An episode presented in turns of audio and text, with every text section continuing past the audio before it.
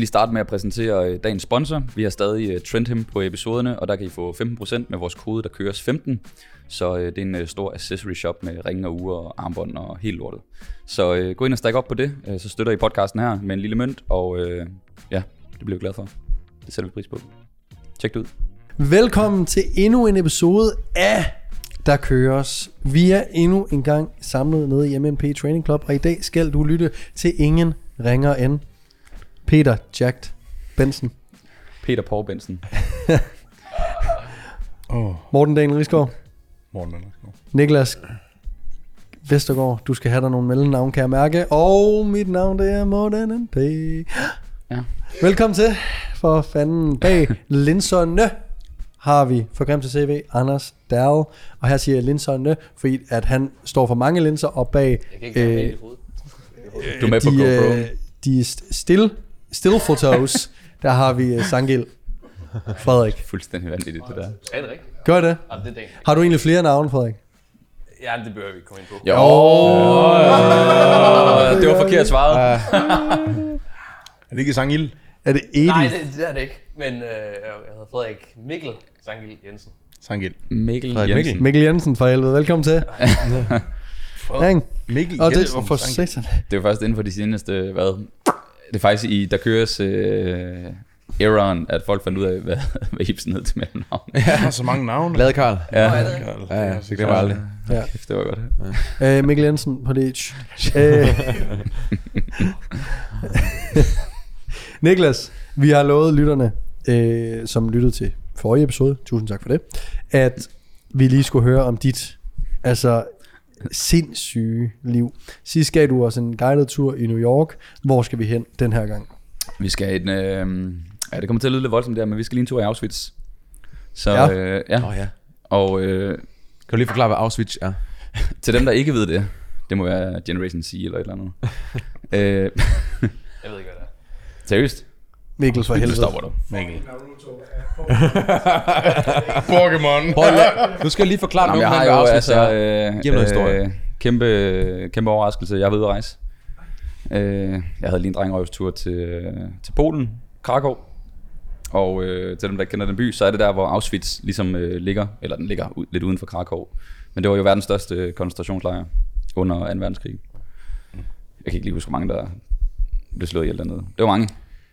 Det var millioner, ikke? Jeg tror ikke i den enkelte camp. Jeg tror... Var det ikke 8-9 millioner jøder, der blev... Jo, totalt, tror jeg. Ja. Og så tror jeg... det var måske ikke lige... Ja. 1 million af dem var måske der, eller sådan noget. Ja. Men der er man ude. Og så får man sådan en guided tur rundt. Det tager 3 timer, eller sådan noget. Hvor man så bliver taget rundt i alle de der... Jeg har hørt, det er ret skræmmende. Altså, folk går og græder og sådan noget under den der tur. Er du okay? Jeg havde det helt fint. Jeg mærkede ikke en følelse i kroppen. Ikke, jeg prøvede at mærke efter, om der lige var lidt... Ikke engang et savn til Anne var der at finde frem. Natter. Det kan jo godt være meget voldsomt, fordi der ligger jo stadig deres tøj og deres hår og alt muligt. Hår? Mm-hmm. Du kommer igennem sådan nogle rum, og så forklarer de jo, hvordan det hele foregik og sådan noget, og... dem, der skulle i koncentrationslejrene, troede bare, at de skulle på sådan et hjem. Altså, de vidste godt, at de var ude efter jøder og alt det her.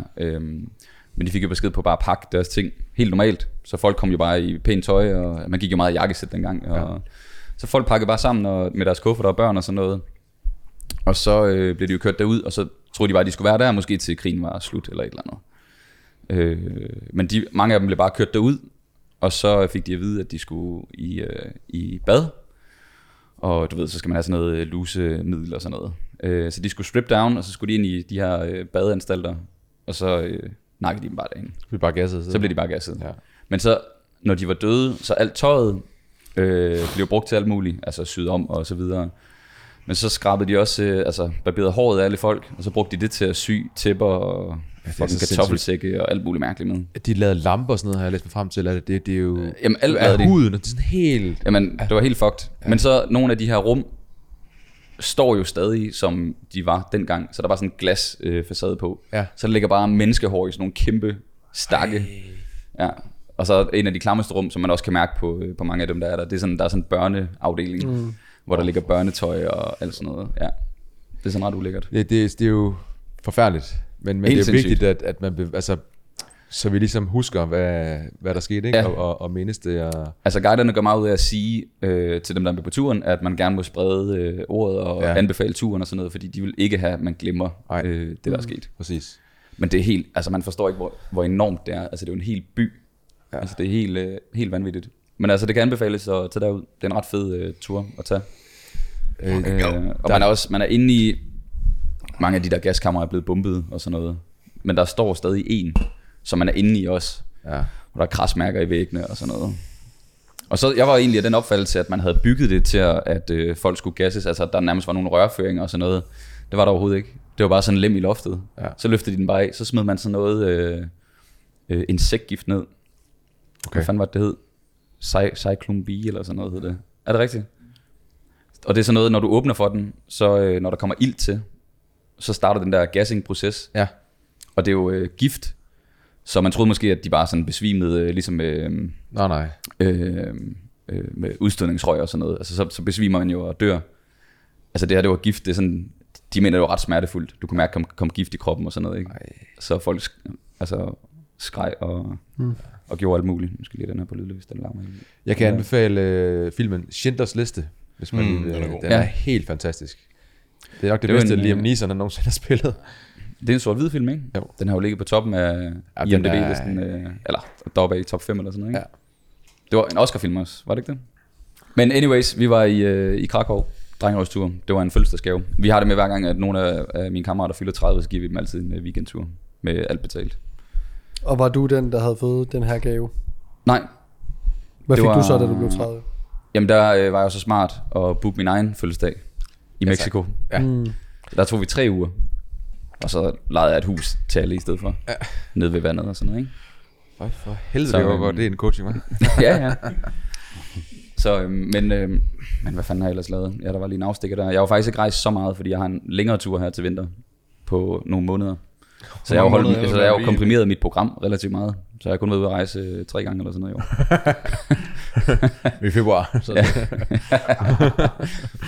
Så der er faktisk, altså der er sket overraskende lidt. Altså jeg har hygget mig. Der har været masser af bryllupper i min, altså vi begynder at nå den alder, hvor alle ens venner skal giftes. Så der er polterabner, bryllupper og... Ja. Er der noget, du gerne vil sige? Nej. Nå. Vi skal ikke med. Nej, det er der faktisk ikke. Altså Morten, vi blev enige om, at du ikke skulle sige noget nu til Peter, for jeg er ked af det. Så. Ja. Men nej, så der er gået, altså sommeren har været dejlig. Fuck det, jeg har en +1. Du har en +1. Så nej, jeg har bare hygget mig hjemme, har fokus på arbejde. Jeg er jo i gang med at omstille mig lidt til den tur, så arbejder mere ind i online setup og sådan noget. Skruer endnu mere op for det. Og jeg tænkte, der var nogle tidszoner, så du begyndte at sove anderledes eller et eller andet. Ja. Nu går jeg i seng midt på dagen, står op om natten, arbejder for at vende mig til det, når jeg er ude i verden. Jeg er også mere derude end her, så det er, sådan, det er bedre at gøre det på den måde. Ja. Nej, så der er faktisk ikke sket så meget. Jeg hygger mig. Ja. Jamen, jeg skal lige her til 1. december, tager jeg ud og rejser i 5 måneder. Eller, ja, rejser. Holder du jul ude? Ja. Jul og nytår ude. Lever ude. Ja. Eksisterer ude. Arbejder ude. Ja, det skal jeg lige prøve. Fordi inden der kommer børn ind i billedet og andre ting, så den skal lige skydes af, den der. Mm. Så vi tager hele Nord- og Sydasien. Fuck, det bliver fedt. Fra Kina, Japan og så ellers helt ned til Indonesien. Ja. Så jeg omstiller mig lidt sidste år, da vi fik op lidt af sted, så der skruede jeg sådan lidt op for online, så nu hedder den sådan lidt halv-halv. Mm. Fra nu er jeg frem til vi tager afsted, så tager jeg ikke nye klienter ind, så kører jeg kun op for online. Fordi målet er at arbejde, altså mens jeg er afsted. Digital nomad style, ikke? Ja, tak. Lige prøve det der med at sådan have en hverdag i udlandet. Ja. Ja, fordi jeg rejser ikke nok, så jeg tænkte, hvorfor ikke gøre noget mere af det? Ja. Jeg kom sådan til at tænke på noget. Hvad gør vi med det, Jan? Det har vi ikke lige snakket om endnu. Bare lige sådan... Hvad er det, du siger til mig? Det er fordi ligesom med Lee Kemp, så breaker den først nu. Dagen er altid sikker. Daniel, firmaet er dit. Ja. Vi har da lige nævnt det over en en monster, ikke? Han har lige nævnt, by the way. Han skrider lige halvt år. Og jeg tænker, hvad nu hvis du synes, det er rigtig, rigtig fedt, kunne du så finde på, og for at fortsætte sådan? Det vil jeg gerne vide i forhold til det. Du skal bare ikke vide, du så bare bliver væk. Nej, altså... Det er jo James Smith for helvede, ikke? Din mentor. Han gjorde det der med at rykke, og så fandt han ud af, at det var pisse fedt at bare kunne leve abroad, og så have online-klienter. Han fandt ud af, at England var et stinkende land. Ja. Altså, der er regn hele tiden, og det var lort, og han kunne godt lide at stå op og hoppe i havet hver dag. Det er bare fordi... Det tror jeg virkelig også godt, du kan. Det kan jeg virkelig godt lide. Tænker du på det scenarie? Jamen, det kan da godt være. Nej, vi skal ikke være i udlandet for evigt. Altså, vi kan godt lide at have perioder. Ja, jeg kommer hjem, når jeg er 60. Jeg gør det omvendt, så holder jeg pension hjemme. Ja. Nej, altså vi vil ikke... Til den tid er global opvarmning, altså full effect, så jamen, der kan du også bare stå op og gå i... Trupperne er rykket til Skandinavien. Ja. Altså, det sker stille og roligt. Ja, det er jo ikke engang løgn. Ja. Men nej, vi skal hjem igen. Vi kan godt lide at have en hverdag kørende. Jeg har også nogle planer med mit eget firma. Nu var vi lidt inde på i forrige episode, hvor vi snakkede lidt ansætter og sådan noget. Jeg har sådan lidt nogle tanker. Hvad er det for nogle tanker? Jamen jeg kunne også godt tænke mig at udvide lidt på den anden side. Og jeg har holdt mig lidt tilbage, netop på grund af den tur. Fordi jeg ville ikke sætte noget i søen, hvis jeg havde for svært ved at administrere det og sådan noget, mens jeg var i udlandet. Men jeg kunne godt tænke mig også at bygge en lille organisation op. Altså fordi... Et kartel. Et hvad? Et kartel. Ja. Nej, jeg kunne godt tænke mig at have nogen, der var mere specialiseret inden for nogle områder, som kunne varetage nogle kunder, klienter, og så træde mere ind i business-delen også. Det kunne jeg godt tænke mig. Jeg kunne sagtens se dig at have sådan en fucking sundhedshus. Ja, altså, det kunne være fedt at have det bedste team i Danmark inden for vægttab for eksempel. Altså man har alt in-house. Du har en fucking psykolog med speciale i vægttab eller overvægt eller spiseforstyrrelse. Du har en whatever, et eller andet. Du ved, at have de hoveder inde i ens forretning, synes jeg kunne være rimelig badass. Og så også fordi, jeg kan ikke lide stillestand. Altså der skal være progressioner, og det er inden for forretning, det er inden for træning, det er inden for alt. Altså så, jeg kan blive ved med hver år at sætte min timepris op, og så kan jeg øge min omsætning på den måde, men det er også bare sådan op til et punkt. Så man kan ikke tage 1.500 kroner i timen til sidst for personlig træning, bare for at vækste. Altså så jeg skal finde en måde, jeg kan vækste på, på en anden måde. Og når man er selvstændig, så er det, man måler på, er revenue, altså omsætning. Ja. Altså der skal ske et eller andet. Og de sidste par år har jeg ligesom været tæt på den cap, jeg kan arbejde indenfor. Altså så man bliver nødt til at få nogle flere folk ind, eller outsource mere, som du har gjort, Morten, også bare for at kunne håndtere flere klienter selv. Men jeg er ikke så interesseret i at have mange flere klienter, så jeg vil hellere ansætte nogen. Ja. Men det kræver også klienter. Og det kræver så også klienter. Men altså lige nu, og det lyder mega højrøvet, men altså, det kender I, vi har været fuldt booket i mange år. Specielt på fysisk PT. Så du ved, man skubber bare klienter rundt, eller hjælper nogle af de andre PT'er op i ens gym og sådan noget. Det er også super fint, altså så får man dem i gang, og det er også super fedt. Men man kunne jo også bare skubbe dem hen til sin egen, og bygge det op. Ja. Ja. Så det er planen, når jeg kommer hjem og går i gang med det. Ja. Fedt. Spændende. Det fandme godt. Ja, det bliver spændende. Det glæder mig faktisk ret meget til. Når du siger, at vi er fuldbooket, så I kan stadigvæk gå ind på MMP Training Club og skrive jer op til Oliver eller Rabi. Ja. Eller mig.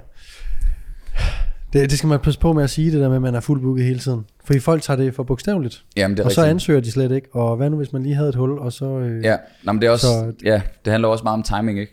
Det handler super meget om timing. Der kan være 2, der lige stoppede sidste måned. Ja. Og dem, der var på venteliste, jamen, de havde fundet en anden træner, eller... De var ikke lige et sted, hvor... Ja. Så man skal aldrig lade være med at ansøge, bare fordi man tror, at man er godt. Jamen, det er godt, du nævner det, for det er faktisk rigtigt. Fordi det er sådan en stor milepæl. Og nu er det til alle nye PT'er. Første gang I bliver fuldbooket, lad være med at sige det højt på sociale medier. Bare sig til kollegaerne, hvor fed en følelse det er. Men, nu ser det også her, fordi vi nærmest snakker som sådan en, sådan en lille kaffeklub her, ikke? Men det er også forkert formuleret. Man kan sige, der er bare så høj efterspørgsel, og jeg kan ikke leve op til den efterspørgsel. Med min tid. Ja. Så men altså, det er bare ærgerligt, hvis man netop lige... Timing er betyder rigtig meget, så helt vildt meget, ja. Så I kan også godt ansøge med mig, hvis der er en plads. Det kan være alle. Ansætter en nu. Nej, men det er gameplanen. Ud at rejse, hjem, og så også fordi så når man har været ude at rejse i lang tid, det var ligesom sådan en drøm så det er nemmere at slå sig ned og starte nogle ting op, som kræver rigtig stor investering, både pengemæssigt, tidsmæssigt og sådan ansvarsmæssigt. Så det giver mening på den anden side, fordi så ved jeg, at der kommer ikke noget af det her. Altså så er det 3-4 uger måske hister her. Ja. Så det bliver next step. Der er ikke noget med at drive business i udlandet long term. Den mulighed er der ikke. Altså for dig.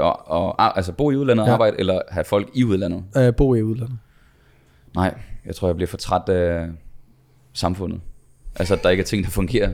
Ja. Altså når man har været ude at rejse meget, ikke? Og du skal vaske dig med en spand over hovedet, og du kan ikke skylle ud og sådan nogle ting. Altså man bliver sådan mættet af det. Ja. Der er ikke noget der fungerer, og wifi'en kører nogle timer i dagen, og andre gange gør den ikke og sådan noget. Så det er rart nogle gange, når man har været ude at rejse længe og komme tilbage til Danmark, hvor alle bare sådan busserne har en tidsplan. Altså i udlandet der stiller du bare ved vejen, så det er sådan, så venter man bare på at der kommer noget. Island time siger det altid, og det betyder bare at man ved det ikke. Så der er bare sådan nogle ting, man, det bliver man sådan lidt mættet af. Så ude godt, hjemme bedst? Altid. Okay. Ja. Okay. Men jeg skal stadig ud og stimuleres på den anden side. Ja, klart. Jeg har faktisk allerede planlagt lidt ture næste år. Jeg så en TikTok med en, som sagde, man altid, han har lært fra en klog mand, man altid skulle have den næste ferie planlagt, inden man kom hjem. Det er et ret fedt citat. Hvem er det, der har sagt det? Hvad fanden var det, der sagde det her? Det er jo... Hvem er det, der har ledet op til den? Er det dig også? Ja. Er det på din TikTok? Ja. Nå, jeg skulle lige spørge, hvem TikTok det var. Ja, det var Anders'. Nå, det var kommer din op på min TikTok og siger, men det er en... Niklas er en klog mand. Men det er en fucking god idé. Og det er lige meget, om det er en forlænget weekend, eller om det er i sommerhus eller et eller andet. Bare have det næste klar. Ja. Det giver sådan en mental ro. Så ved man hjem, grind i 2-3 måneder, afsted igen. Og ferie kan jo godt være sommerhus i Danmark. Ja. Jeg sælger sommerhus. Lige nu, faktisk. Jeg burde slet ikke sidde her, fordi det er 26 grader udenfor, og de næste 4 dage regner det. Vi har det jo med at vælge podcaster ud fra, hvornår det er det fedeste vejr. Ja. Og så tænker vi, det skal vi ikke. Vi skal bare være blege herinde og skyde i 8 timer. Ja, rigtigt. Ja. Jeg er i sommerhus nu. Du er i sommerhus nu? Jeg er i sommerhus lige nu, over på Vestjylland, over på Kalundborg. Det er også skønt. Det kan jeg også næste uge så? Ja. Gud, altså, det ved jeg godt. Okay, ja, men det snakker vi lige om i onsdags. Hvad gør du med penge så de her perioder? Penge? Hvad mener du? Hvad man gør med dem? Dem bruger jeg på sommerhus og mad. Skal du bruge penge til sådan ferie der? Men, nå jo. Men jeg kommer til at arbejde, når jeg er ude også. Så jo, der bliver selvfølgelig sparet op, men det gør jeg jo ved ikke at tage på ferie. Det synes jeg er så vildt med dig, det der med, at du formår alligevel at have penge. Ja. Selvom at du teach me. Selvom man tit er på ferie. Ja. God damn. Altså man har... Okay, det kommer fra en eller anden... Du har ikke syge udgifter i din virksomhed. Du har ikke nogen syge udgifter i din virksomhed. Altså man har sådan en money dial, kalder man det, hvor forestiller jeg sådan en cirkel med nogle oste på. Og man skal bare finde ud af, hvad for nogle af dem er størst. Altså du ved, så min ferie, den fylder måske sådan 40% af det diagram, ikke? Og så har man en lille smule på tøj, en lille smule på bil, en lille smule på lejlighed og sådan noget. Og så kan man jo skrue den, så den passer til ens egen livsstil. Det er jo alle sammen prioriteringer. Ja, altid. Altså prøv at se, hvordan han går klædt. Ja. Så altså, det handler jo bare om hvordan man... Ja, præcis. Altså, I to går meget godt klædt. Hvordan man ligger ostene. Men det er rigtigt, altså... Han sidder i mine sko for helvede. Jeg tog ikke min egen med. De er sparet væk. Men altså, man tør jo ikke til sin egen sko med her. Man tænker jo kun, der Yeezys, der... Ja. De er faktisk lidt... Altså, de er ikke så rare at have på. Jo, det er de. Altså, de er rare, når man går, men man sveder helt umådeligt meget. Men Morten, du sveder selvfølgelig ikke. Altså, I sidder også i jeans, selvom det er 28 grader udenfor. Det er fuldstændig vanvittigt. Fascinerende. Du har ikke noget kød på kroppen længere. Jeg forstår, du skal sådan holde, varmen. Damn. Jeg har aldrig været så fed om sommeren, som jeg er nu. Altså, jeg tror faktisk, det er lidt sundt for dig og din forfængelighed. Lige at sådan mærke... 100%, ja. Lige mærker godt, du normalt har det. Jeg har det dejligt, det må jeg sige. Altså, det er også lært, men man bliver faktisk taknemmelig for det, man normalt kan, når man nu ikke duer. Ja, når man nu ikke duer. Det er fedt. Det er sådan... Nej. Jo, jeg havde t-shirt på. Men det er rigtigt. Var du ham, der hoppede i med t-shirt på? Jeg var dernede for 3-4 uger siden, og der havde jeg slyngen på stadigvæk, ikke? Og t-shirt, og jeg skal fandme ikke... men du brugte lidt slyngen til at cover over t-shirten, fordi du kan jo godt have haft t-shirten af, ikke? Ej, fandme ikke så sol på. Du var en longsleeve også. Ej, det bliver ikke i år. Nej. Det må jeg bare sige. Jeg tror, det er meget sundt. Ja. Så, Men jeg tror, det var... Ja, det er spændende. Det var lidt en update herfra. Ja. Det bliver spændende at se, hvordan det bliver. Så det der med, du og jeg skal være fra hinanden i 5 måneder, Niklas. Jamen, hvordan kommer det til at fungere? Det har vi ikke lige fundet ud af endnu. Altså, vi har jo... Jeg kommer stadigvæk til at sidde på pinden om onsdagen, så hvis han kan passe det ind, så må man jo Skype. Ja, altså, vi er jo gået fra e-bøger til app også, så der er ikke så meget... Der er ikke det der håndarbejde med tekster, og der skal tages billeder til... Der kommer til gengæld et halvt år med kun content med mig. Ja. Så det hele sker jo fra computeren, så der er ikke så meget, der behøver at ændre sig. Vi skal bare sørge for, at der er planlagt de rigtige træningsblokke, og hvad fokuset skal være, og så skal de egentlig bare bygges og uploades til folk. Så egentlig behøver der ikke ske så meget. Content-delen bliver sværere, ikke? Ja, det bliver meget. Medmindre vi tager sådan en run på et måned, hvor vi virkelig bare skyder noget, der tilsprættes ud. Det kommer vi ikke til. Også fordi vi har ikke udvidet noget de sidste 2 måneder. Ja. Lige nu er det sådan, at vi bruger hele dagen på der programmer. Hvem var der også, der fik ideen med, at vi skulle have så mange? Det var sådan... Vi havde faktisk et sweet spot, hvor vi kunne lave programmer og udskyde content. Vi var lige i en god bølge. Så tilføjede vi et bodybuilding-program, og så har vi ikke lavet content siden.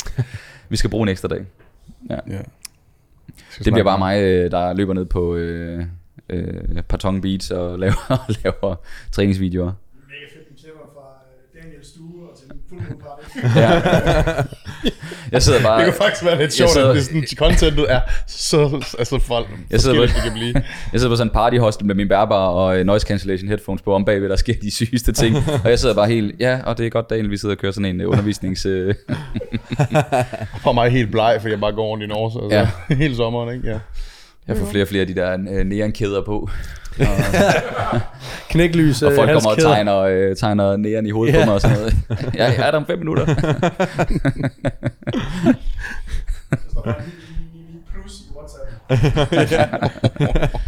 Ja. Ah, det er godt. Men det bliver også sjovt at teste egentlig. Det bliver en udfordring, jeg tror det skal nok blive godt. Det tror jeg måske også er meget sundt at prøve det der med den konstellation, om den egentlig kan fungere. Du tænker sådan, at vi tester forholdet lige nu. Ja. Det er lidt sådan. Det er en langdistance forhold. Jeg elsker det der, når der sker noget rigtig træls. Altså Peter er ikke i lige så god form om sommeren, eller DN skal være væk fra hinanden i et halvt år. Ja. Sådan. Når man sætter den der på, jeg tror egentlig det er meget sundt. Ja, det siger jeg. Ja. Og hvad så? Fuck, man. Jeg kan ikke gå på automatet. Så ligger man det sådan lidt ned, sådan... Ja.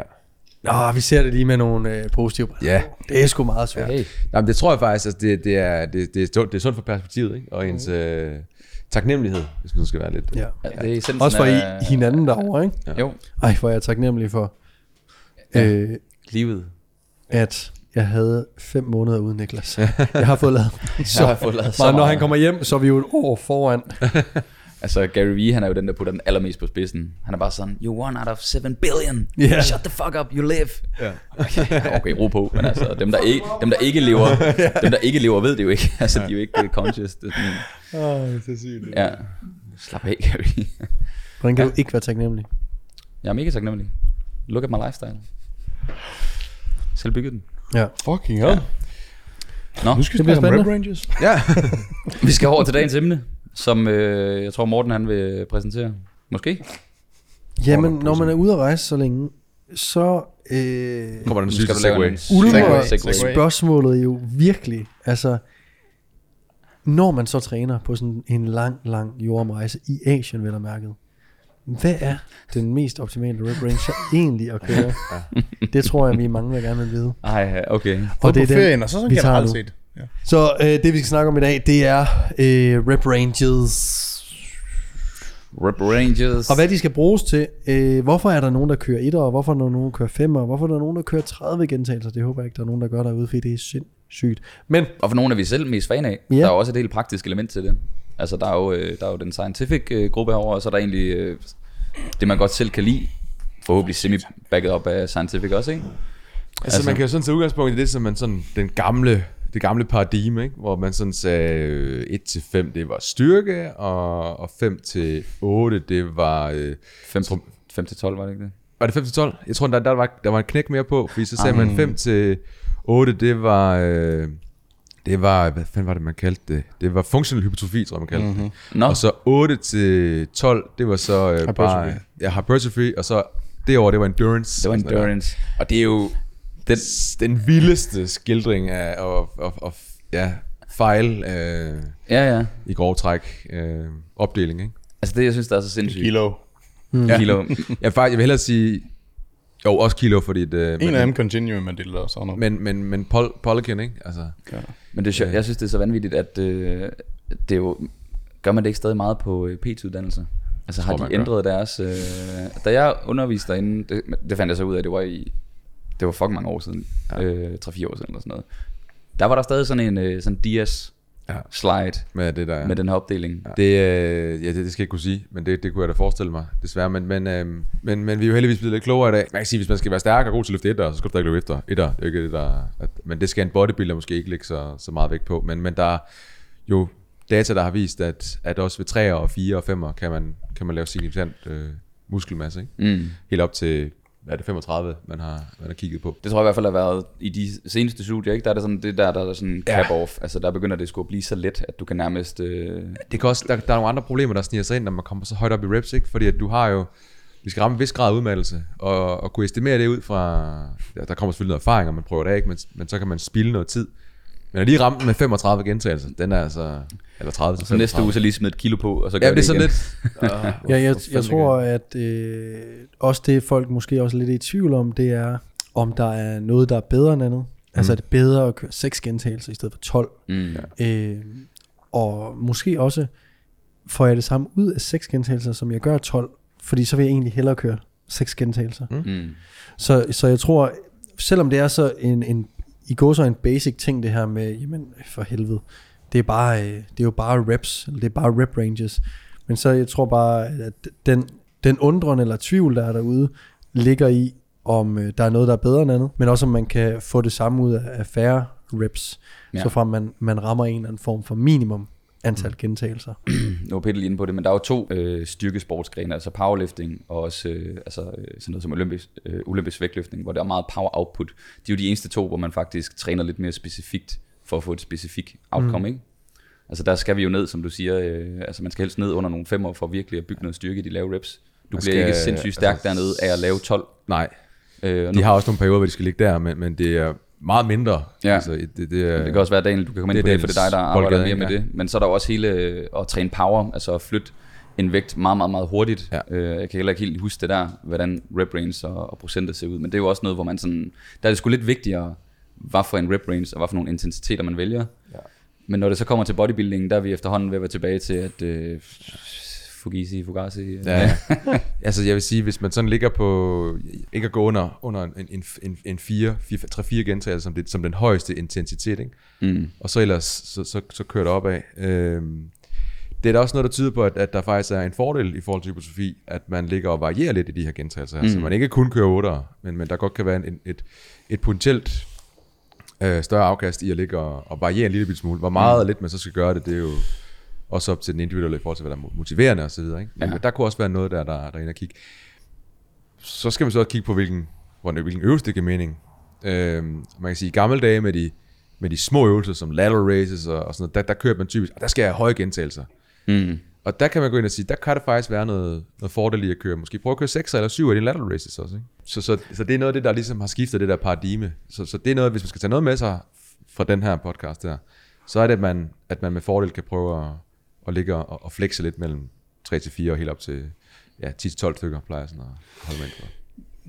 Ja. Føler I, at der er forskel på muskelgrupper, når det kommer til vækst, i forhold til lave reps og høje reps? Anekdoteligt, altså ud fra deres observationer. Nej. Jeg vil sige, at det eneste punkt, hvor jeg tænker over at køre lidt forskellige rep ranges, har noget at gøre med, jeg vil så sige tilgængeligheden, jeg ved ikke, om det er ret ord, men sådan... Øvelsesvalget er ofte det, der kommer an på, hvilken rep range, der bliver kørt. Og det vil sige, at der er nogle øvelser, hvor at det er bare nemmere at køre rigtig, rigtig tungt. Hvor sådan en som lateral raise, hvis du alligevel ikke kan mærke den muskel, hvis det er hypertrofi eller mærket, vi går efter, men hvis du ikke kan mærke den muskel, du prøver at træne, jamen så kan det være, at du skal starte med lidt højere gentagelser. Når du bliver rigtig god til at træne en muskel, så kan det godt være, at du kan køre 5-6 gentagelser i lateral raises. Men hvis du ikke kan mærke musklen, så kunne det være, at du bare skal køre med lidt lavere, men det kan også komme an på den enkelte, sådan set. Jeg er inde i en periode lige nu, som jeg snakker om før, hvor jeg kører stort set alt og alle øvelser et sted mellem 5 og 10 gentagelser. Og det betyder, at jeg har lavet mange øvelser for nylig i nogle lavere rep ranges, end jeg har været vant til. Hvilket egentlig har været fint. Det føles lige så godt. Det er en anden følelse. Mm. Men så længe jeg kan mærke musklen. Men det er klart, pumpet er ikke nødvendigvis sådan det samme. For det er klart, hvis jeg kører 15 førhen i lateral races, og nu kører 7, så er det sådan det halve antal reps. Jeg rammer måske failure på begge to, men det er klart, at mine skulder brænder mere ved 15. Mere blood flow, mere pump og sådan nogle ting. Ikke? Og det er det, man tidligere har tænkt. Okay, det må give noget mere muskelvægt, for et større svulm, ikke? Og det ved vi jo så, det er ikke rigtigt. Men er den fuldstændig skudt ned, eller er det bare mere, at vi ved det stadig ikke endnu? Så for der er forskel, synes jeg, på at studier siger direkte imod noget, eller at der ikke er studier på noget. Fordi hvis der ikke er studier på noget endnu, hvis man så vil være 100% sikker på, at der er noget, man i hvert fald ikke misser ud på, så vil man måske sige, jamen derfor laver jeg både lave reps, og jeg laver høje reps, fordi bare det, der er en 5% chance for, at der kommer noget om et par år på, at det her det er godt, så gør jeg det.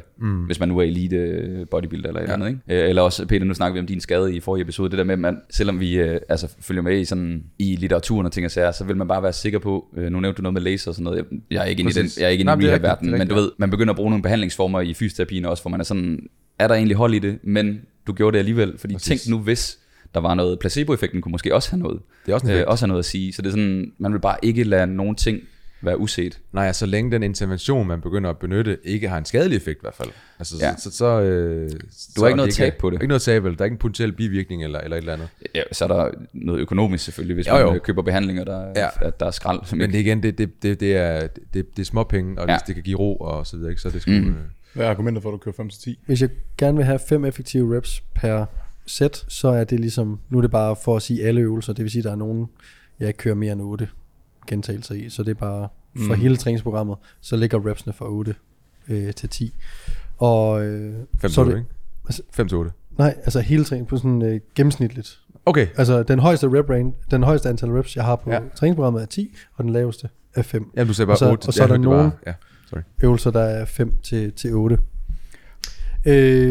Så det var egentlig bare for at udfordre mig selv i, at brystpresvariationer har jeg altid kørt. Ja, eller ikke altid, men længe kørt 5-8 for eksempel. Så det med at udfordre i at sige sådan noget som en ladder race, kunne det være, at jeg synes en ting var, at det var lidt kedeligt. Kunne det være, at det gjorde det lidt mere spændende at køre lidt lavere reps? Og var det måske også lidt nemmere faktisk at gå til failure? Fordi at det skete hurtigere, og jeg er måske også lidt mere sikker på, at det rent faktisk var failure, når det er 8, 9, 10 gentagelser i lateral races, i stedet for 12, 13, 14, 15 gentagelser. Og det ikke bare var fordi, at det brændte. For det når ikke træt og forpustet også. Ja, altså, den når ikke rigtigt at brænde. Så det er egentlig bare... Jeg tror også, Så jeg prøver at sikre mig 5 rigtig, rigtig gode gentagelser. Så er det helt godt for teorien om, at de sidste 5 reps er effektive reps. Yeah. For det kan man da jo også forskellige tilgange til, hvad der er vigtigt. Altså i forhold til det her, det er sådan, jeg tænker, at de sidste 5 gentagelser, selvom at det giver mening i teorien, så tror jeg, når man tager 15 reps, så tror jeg ikke, de første 10 er fuldstændig irrelevante. For mig set ligegyldigt hvad, at man siger, at de sidste 5 gentagelser er det eneste, der er vigtige. Jeg kunne forestille mig, at 7'eren er mere relevant end 6'eren, og 8'eren er mere relevant end 7'eren, og 9'eren. Det er jo ikke sådan, at nu tæller repsene. Jeg tror, det sker gradvist igennem sættet, at hvis du kører 15 her, etteren er meget lidt stimulerende, fordi vi er langt fra et failure-punkt. Og desto tættere vi kommer på 5 reps for failure, desto tættere kommer vi på nogle reps, der er effektive. Det er jo ikke sådan en skelsættende. Det må jo være en gradvis ting, som at du akkumulerer fatigue i musklen, men jeg tror, at det ikke noget med, så målet er jo egentlig bare at sige, vi skal bare med den specifikke øvelse finde den rep range, der gør det nemmest at gå til failure, faktisk. Jo. Vel og mærket med skadespotentialet også i den lave ende. Så tæt på failure. Ja, fordi for eksempel tunge bicepskørelser og sådan noget, kan man godt være sådan, måske ikke. Sådan en helt tung cheat curl med 5 reps, kan godt være, at der er sådan et stort skadespotentiale for bicepsen, ikke? Men spørgsmålet lød på det der med, om I havde oplevet forskel på muskelgrupper i forhold til væksten, eller om det er noget, I bare ikke har tænkt over. Det kan være svært at måle, fordi lad os sige, at du i en lang periode har kørt en vis antal gentagelser, fordi du havde en overbevisning om, at det var godt for den muskelgruppe.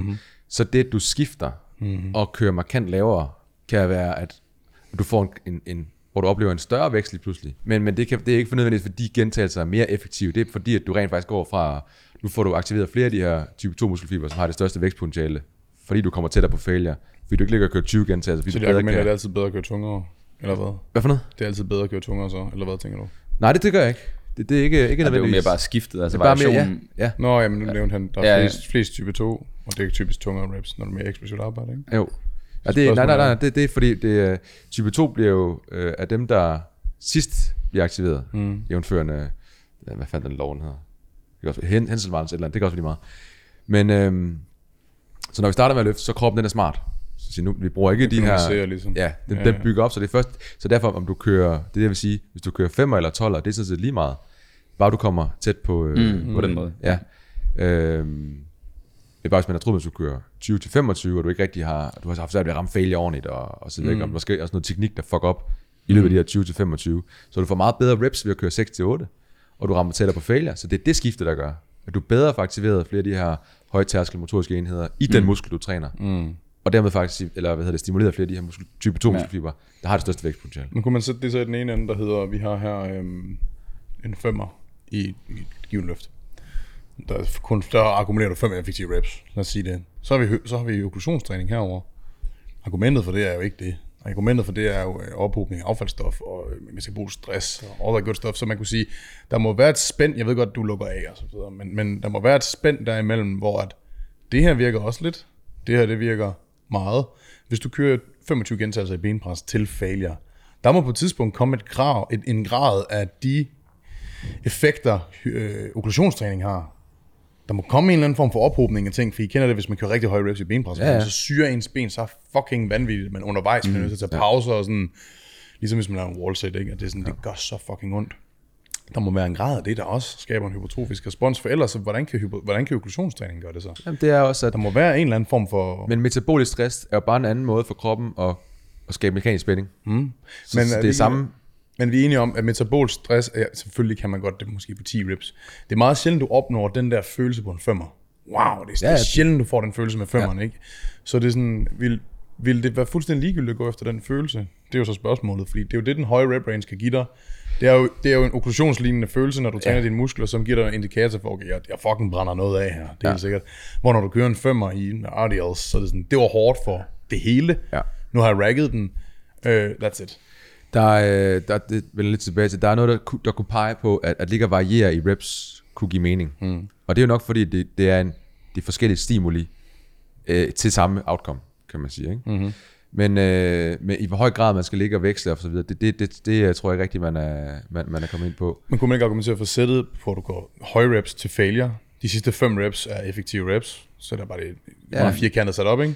Men du får også noget metabolisk stress, fordi du kører høje reps, og du sådan, lad os sige, man tog et sæt fucking leg extension med okklusion på til failure. Er de sidste 5 reps så effektive reps, og får vi også noget affaldsstof ophob, altså vi også får noget respons grundet metabolisk stress. Det er det, jeg tænker, altså, og det må vel være fordelen ved de høje reps. Det må vel være, at vi får best of both worlds, for vi får også de sidste 5 effektive reps. Det får vi ikke herom. Er det så, fordi det er svært at progressere over tid? Er det, fordi det er noget, kroppen den. Altså, du ved, at det kan være svært at køre 20-25 reps, altså i forhold til at holde. Der er også noget vejrtrækning, der er respiration. Så jeg tror, det kan være nemmere for folk at forholde sig til at holde fokus på at køre en 8'er, frem for 25 reps. Men sådan rent teoretisk, så må der jo være en eller anden form for. I hvert fald, hvis man går ind for hypertrofi, ikke også, når det kommer til okklusionstræning og så videre. Det ved vi med patienter, som har brækket hele kroppen, ikke, som skal genoptage det. Altså, der må jo være noget at hente ved de højere reps. Men er det ikke bare mekanismen? Er det ikke den samme mekanisme? Det er stadig mekanisk spænding på okklusionstræning. Du kan bare gøre det med en meget lavere intensitet. Ja.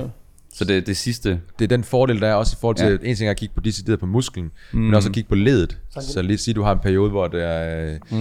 Du har måske nogle knæ, der gør lidt ondt, så det der med at køre tunge squats og hack squats, det kan måske være lidt træls. Der kan man gå over og køre noget mere okkluderende. Sorry, der kommer lige en voldmand på knallert, så det larmer lige lidt i mikrofonerne. Det er fint nok, fuck det. Jeg tror ikke, det tager det ikke med, Anders, gør det det? Det er ikke så slemt.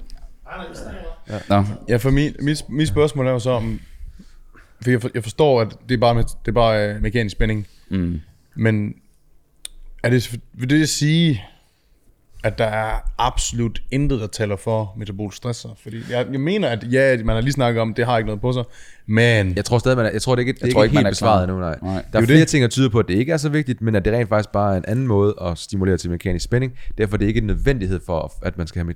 For i gamle dage sagde man, nu vil jeg gerne ligge og nu vil jeg gerne have mekanisk spænding som fokus, og så vil jeg gerne have noget metabolisk stress, og så vil jeg gerne have noget exercise-induced muscle damage. Altså det var lige tre, man ligesom lå og der... Det peger bare på, at det er mekanisk spænding, når man lige kigger på de to. Der... Men dengang var det også mere opdelt, ikke? Ja. Fordi der troede man jo, at metabol stress var noget for sig, men i virkeligheden, så var det jo bare stadig, at man kom op til en mekanisk spænding i de sidste reps, så der var ikke så meget forskel. Nej, også det, man kigger på med metabolisk stress, det er, at man har set musklen er vokset ved det, men det har egentlig været sarkoplasmatisk, altså hypertrofi, det vil sige, det her ophobning af... Fuck, han irriterer ham der, mand. Vi får lige knaldet den væk igen. Hvad sker der, mand? Ja, men han kommer med din altså mad, som han gør, at du falder lidt ned. Det er løgn. Ses. Der køres. Så det er derfor, man går lidt væk fra, at det skulle være en anden stimuli, tror jeg. Ja. At de er blevet merged meget mere sammen. Ja, fuldstændig. Det der så også er sjovt nu, faktisk også i forhold til det her med muscle damage, den havde man nok skudt før ud end metabolstress. Men nu er man jo tilbage til altså lengthened partials, som netop skaber... muscle damage, så det er sådan, nu, det er sådan nogle andre mekanismer, man kigger på, ikke? Men det var sjovt, så det er sådan... Er det så, fordi man bare har højere mekanisk spænding? Altså, det er lidt... Det, altså, hvad fanden, ikke? Jeg har ikke dykket så meget ind i de der studier, så jeg ved ikke, hvad det er, de egentlig sådan kigger og måler på, sådan helt nøjagtigt, men... Jeg vil også sige, i forhold til... En ting er, at når, lad os sige, du kører 25 reps i benpressen, der akkumulerer du meget, altså en højere, altså total tonnage, men det betyder ikke mere vækst. Det betyder til gengæld mere stress på hele kroppen. Så du har et højere fatigue efterfølgende, fordi du har løftet flere kilo, men du får ikke en større hypertrofisk respons. Så hvis du sådan, altså hvis du nu har en god derude, ved vi det. Man rimer siger altså, det meget sådan. Ja, det synes jeg efterhånden man skal på. Jeg kan ikke lige referere til noget, men.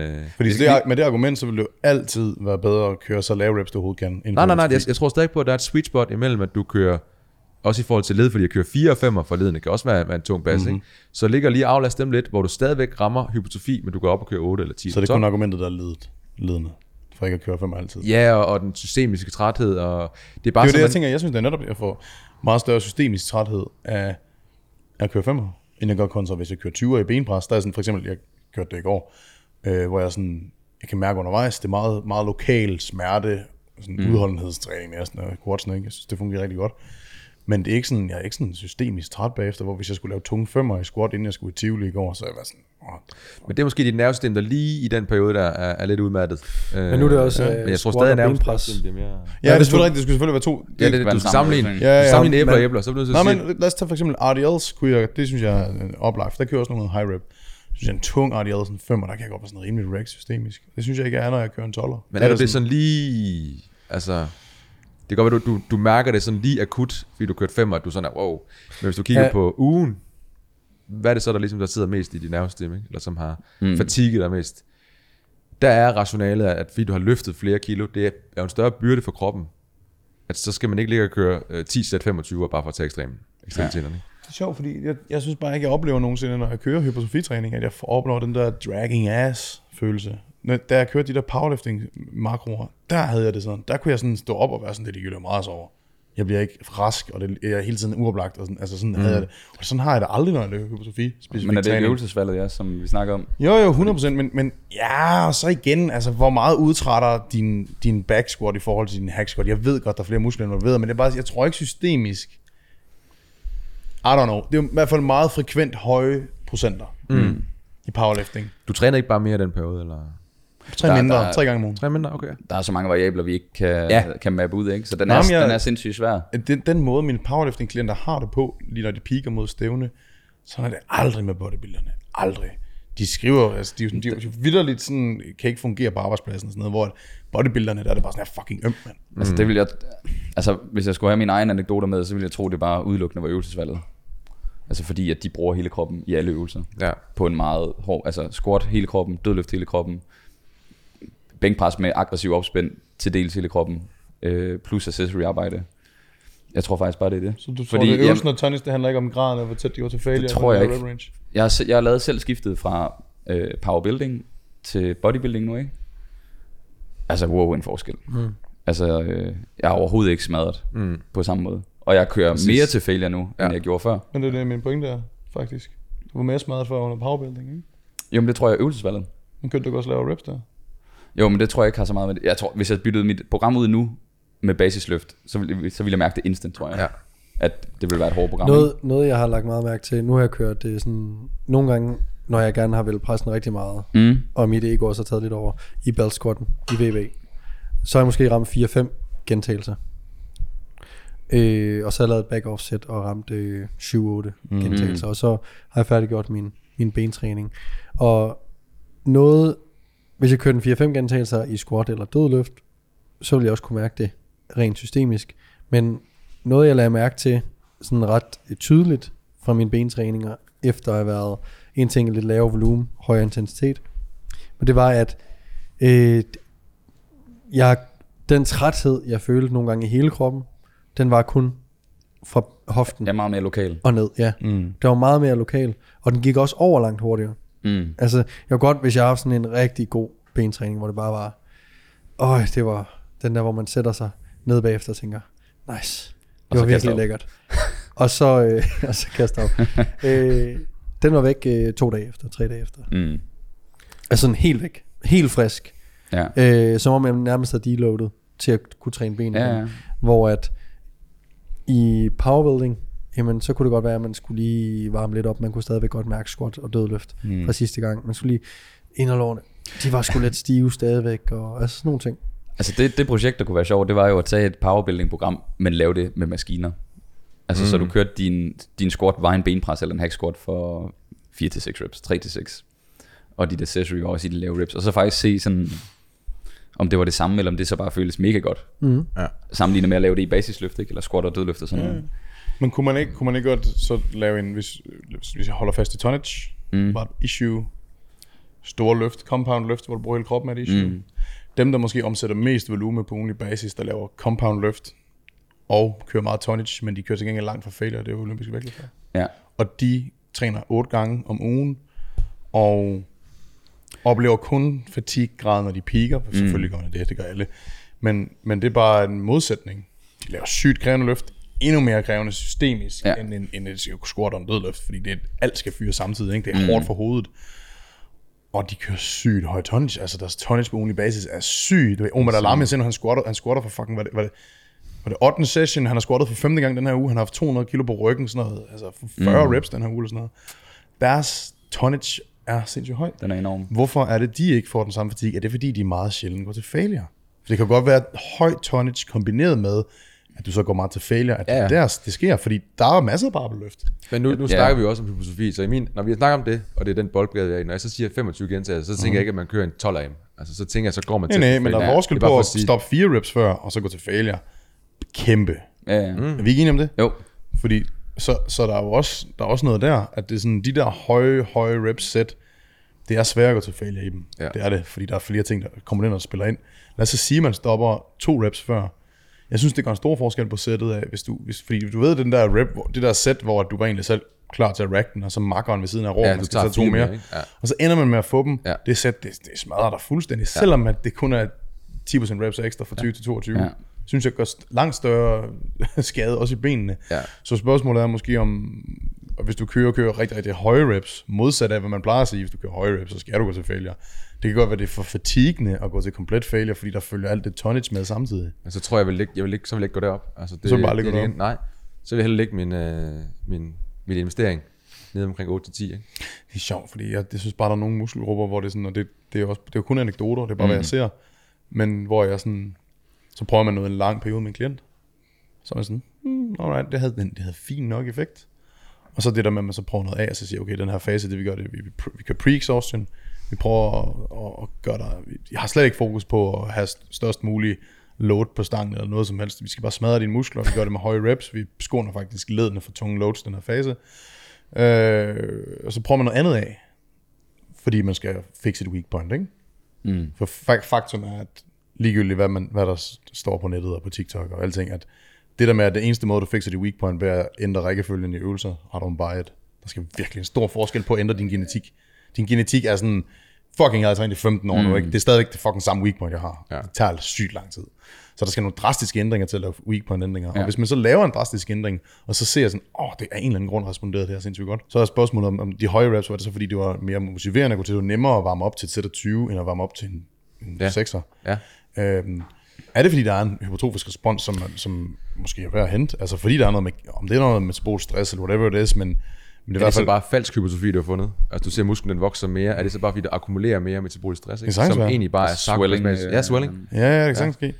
Men har du sovet bedre den periode? Spiser bedre den periode? Ja. Der er så mange ting, der er standardiseret. Ja, men det er rigtigt, men så det bliver en meget bred podcast, ikke? Altså, det er bare for at sige, at det er svært at svare på. Ja, det er rigtigt. Ja. Men jeg tror ikke, at vi kan ikke slippe afsted med som træner og bare sige, at vi skal bare gå efter, fordi det, lige nu handler det om 5 effektive reps. Jeg tror stadigvæk, man har et ansvar for at sige, okay, hvis man har observeret en person træne på en vis måde et år, og prøve noget nyt, også selvom at lige nu er alle evidensen, at det er nok ikke så godt at køre høje reps, for det skaber meget tonnage. Men det er for meget af det. Det er bare, altså det vi får at sige. Det er sikkert det er dårligt, men at ligge og køre for meget af det kan være detrimental.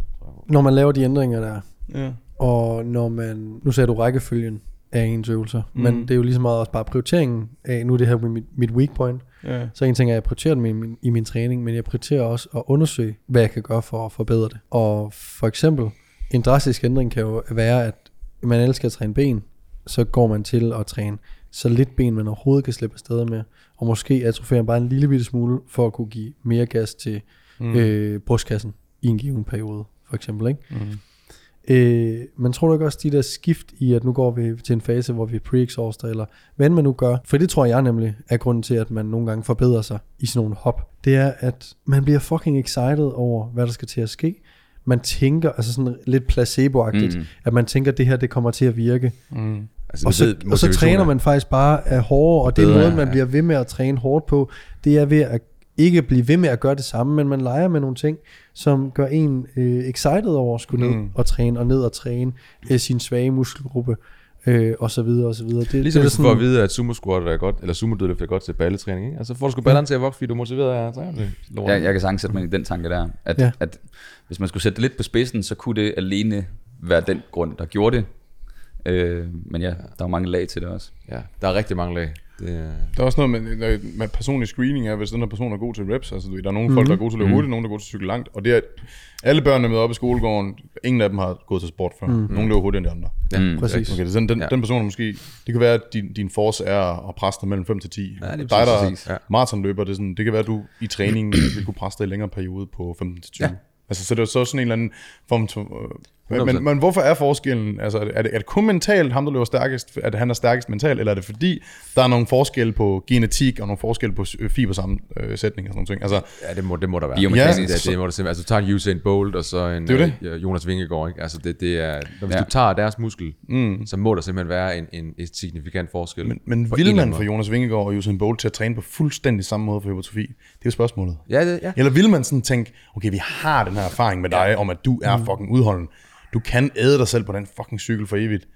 Hvis jeg laver tungt femmer med dig, der kommer for lang tid, før du kan mestre det. Du kan komme i gang med hypertrofi allerede nu, hvis du sætter dig det element, du er god til. Ja, altså man er god til det. Altså, hvis man måske havde folk i et lab, og man sådan lige kunne tage nogle biopsier og hister her, og så lave det perfekte træningsprogram. Det kunne man sikkert godt.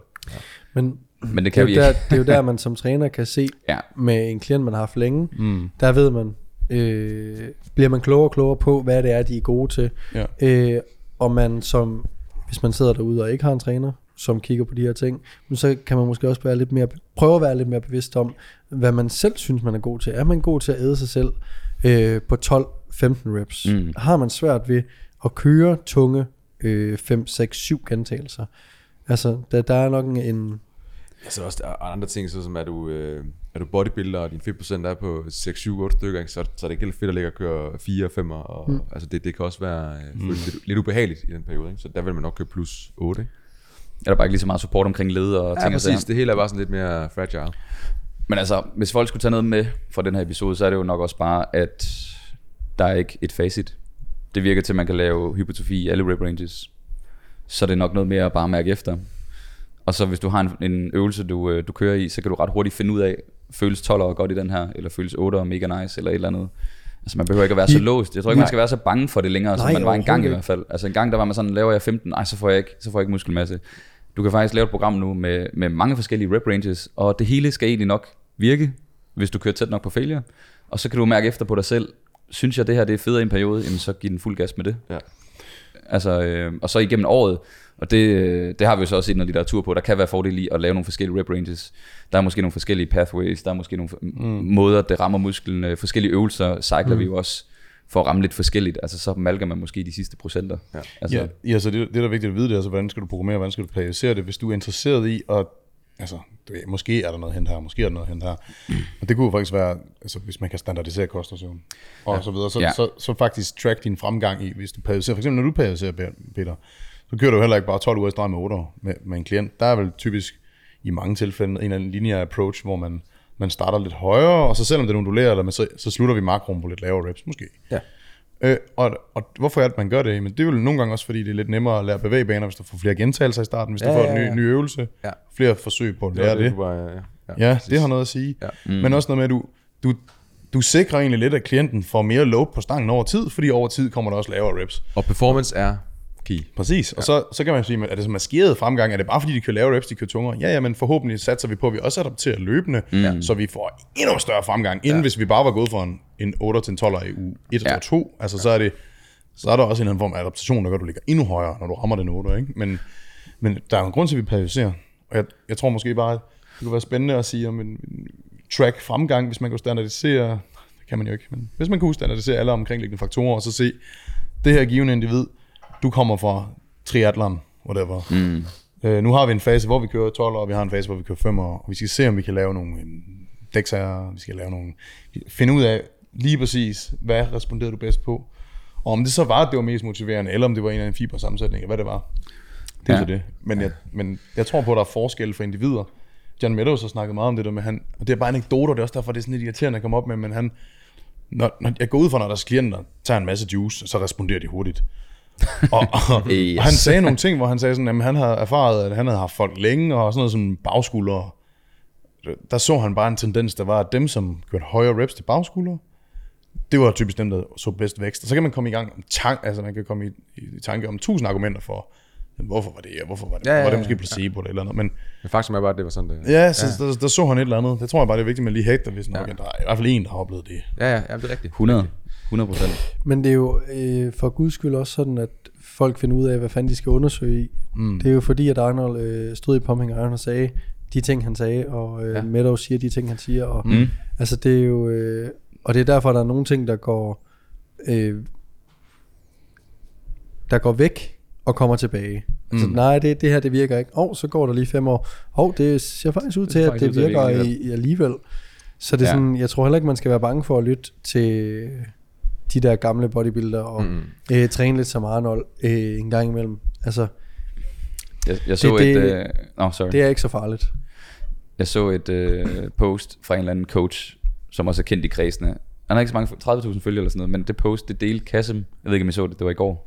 Altså, han skrev bare noget meget interessant, og alle fra bodybuilding-miljøet var inde og kommentere på det. Men der skrev han, at i de sidste 20 år, med al den nye forskning, vi har fået på både kost og træning, så er det bare sjovt, at eliten inden for naturlig bodybuilding, de er ikke bedre nu, end de var for 20 år siden. Altså, han puttede den bare lidt på spidsen, at det sådan, selvom vi gør alt rigtigt, så er det ikke engang sikkert, at det har en så stor effekt i sidste ende, hvis folk de træner. Men så var der så Revive Stronger var inde og kommentere, og Nunez var også inde og skrive noget godt, og de skrev bare, at dem, der har gode gener, jamen de vil altid ligge deroppe i toppen. Det er næsten ligegyldigt, hvad de gør. Hvis de passer deres proteiner og så videre, så kan de slippe afsted med det. Men man kan samle mellemrummet mellem dem med dårlig genetik og dem med moderat genetik. Så kan du få dem til at merge mere sammen, ikke? Jo. Men du vil altid tabe til eliten, ligegyldigt hvor meget du ved. Ja. Men jeg synes bare, det var meget interessant, at, og det var også noget, folk kunne tage med på YouTube-kanalen, at alt det, vi sidder og snakker om, det er stadig kun det er meget få procenter, vi prøver at hente. Ja. Eller hvis du måske ikke har den bedste genetik, så kan det godt være, du får mere ud af det selvfølgelig, og så er det måske værd at dykke ind i, men det er bare sådan... Hvordan havde Ronnie Coleman set ud, hvis han trænede optimalt, og ikke lavede for mange bend over rows og dødløftet ting og sagt, vi kan faktisk... Så har man stort sandsynligt været det samme. Det var nok bare været det samme. Hvis han havde været vildere, så havde det simpelthen været for skørt. Men det der også, det er jo rigtigt, og basically så er det bare fucking irriterende, ikke? Men man kan ikke tage anekdoter fra folk, som selv har gode gener. Det må det bare være. Man må ikke... Jo, deres erfaringer med andre. Ja. Men jeg kan sagtens sige, at jeg byggede mine ben på squat, men måske har jeg bare bedre gener. Måske ja. Sådan, så det er faktisk ikke en anekdote, der er noget værd. Hvis jeg skal komme med en anekdote, så skal det være noget, jeg har oplevet med en klient. Måske som ikke. Ja, eller flere klienter, hvor du har prøvet det samme, ikke? Sæt mønster, ja. Ja, fordi det er jo det, der problemet. Det er jo netop, at det er jo ligegyldigt, hvad jeg har gjort. Jeg bilder mig selv ind, det ikke var det. Det føler sådan lidt, som om man bare har fået det givet, men... Det er vildt som at sidde som coaches og så sige, det er næsten ligegyldigt, hvad vi gør. Vi skal bare træne hårdt og ramme vores proteiner. Men det er... I hvert fald, hvis man er genetisk elite. Ja, altså. Ja. Så, og det er Usain Bolt også, og det er Vingegaard også. Ja. Fucking ligegyldige eksempler. Ja, men det er fordi, man bruger dem som ekstremerne. Ja. Det er dem, man ser. Det er dem, man ser, der skal se ud. Det er dem, der har store followings. Og man er kun interesseret i, hvad de gør. Jeg er fucking ligeglad med, hvad andenpladsen gør. Ja. Altså, to be fair. Ja. Men måske er det ligegyldigt, hvad de gør, fordi de vinder, og de har et bedst gener. Så måske er det vigtigt, at ham, der går ud fra 17. plads til andenpladsen, han kommer aldrig til at vinde. Det. Men ham fra 17. pladsen til andenpladsen, det er faktisk ham, der gør noget rigtigt. Det er faktisk dem, du skal holde øje med. Du skal se, er der nogen, der rykker sig fra bunden af feltet og kommer op i top 5. Ja. Det er deres træningsmetoder, du skal have fat i. Ja. Du skal ikke kigge på eliten. Folk må simpelthen i gang med at se nogle shows og se. Hvis den bedste fodboldspiller, der har været i hele verden nok, det er nok det, der mangler at sige, det er Maradona, ikke?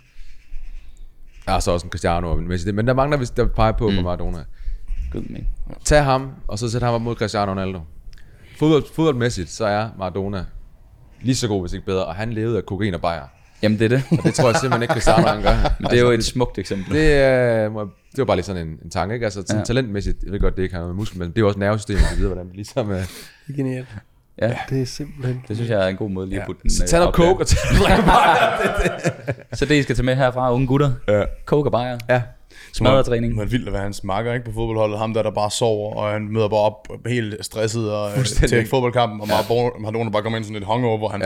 Ja, han fyrer bare lige en flake, og så løber han ud. Ja, det er så, altså, det er jo fantastisk at flæbe på et eller andet... Altså, det, Hvad hvis du så havde udnyttet det talent, ikke? Altså, havde han så været bedre, endnu bedre, ikke? Ja, det er så det, ikke? Men det synes jeg også nogle gange, man tager for meget credit for folks resultater, der man sådan, tænk nu, hvis du havde været bedre. Jeg tror ikke, han kunne have været bedre, fordi så havde han ikke holdt motivationen. Han var fucking motiveret, for han fik lov til at drikke øl. Ja, det var så igen.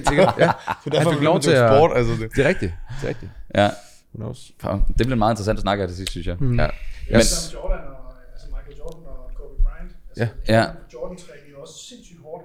Han gamblede og røg store cigarer og fyrede gang. Der synes jeg, Dennis Rodman er mere interessant. Men der er en historie omkring, at Michael Jordan, han er ude at spille golf med en eller anden, og det er ham der han spiller med, fortæller anekdoten, og de er i slutspillet, og så er det lige ude, og så man går, er der 9 eller 18 huller, man går, ikke?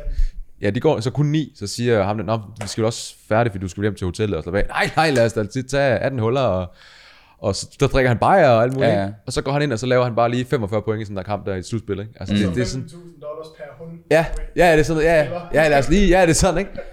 Fuck, men de er bare drevet noget helt andet, ikke? Ja, så du Kobe Bryants rutine. Der var, at han trænede 3-4 gange om dagen, og de andre trænede 1. Ja. Det er sådan, så kommer han tilbage efter frokost, trænet igen, så kommer han tilbage efter aftensmad med familien, trænet igen, eller et eller andet. Han var helt crazy. Ja. Men det var så kombinationen af elitegenetik og hård træning, som jeg synes, Messi og Ronaldo, bedste eksempel. Ja. Ronaldo udefra, vi ved jo ikke, hvad de har lavet på, men det udad til, der virker det til, Messi har været et naturtalent, siden han var fucking 15. Ja, Messi har så også været et dværgvæksthormon, ikke? Så det, jo, men det er jo ikke det, der gør ham til en bedre fodboldspiller. Måske. Nej, det tror jeg. Det er jo ikke væksthormon, der giver ham agility skills.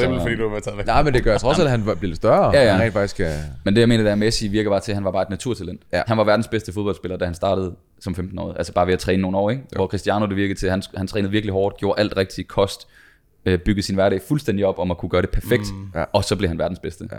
Ja. Hvad er I team Cristiano eller team Messi? Jeg er ikke team noget som helst. Jeg skal simpelthen pisse for meget til, vi skal have. Okay, tak. Men det er team backhand derovre, så det ved jeg.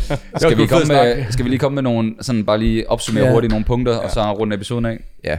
Hvis du, hvad for noget kokain, og hvad for nogle bajer? Jacobsen Brown Ale, og altid flake, ikke? Ja. Hvad er flake? Hvad? Det ved jeg ikke. Skal jeg sige noget? Ja. Det skal vi ikke belære de unge om.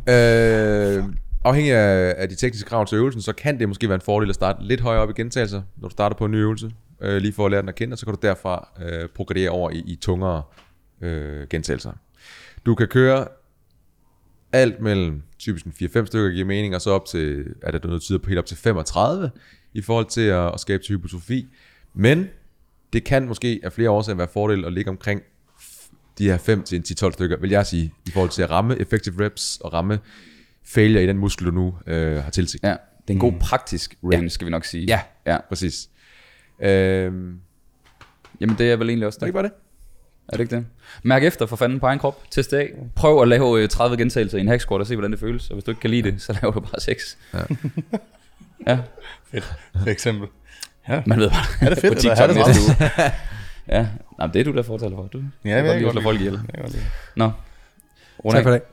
Var det der? Tusind tak, for I lyttede eller så med. Vi håbede, I fik noget ud af episoden. Og hvis I skulle have nogle spørgsmål, så stil dem endelig ned i kommentarfeltet nedenunder. Og sidst, men ikke mindst, tak til vores sponsor. Den kommer lige ind. Der kommer lige sådan en lille Niklas igen, ikke?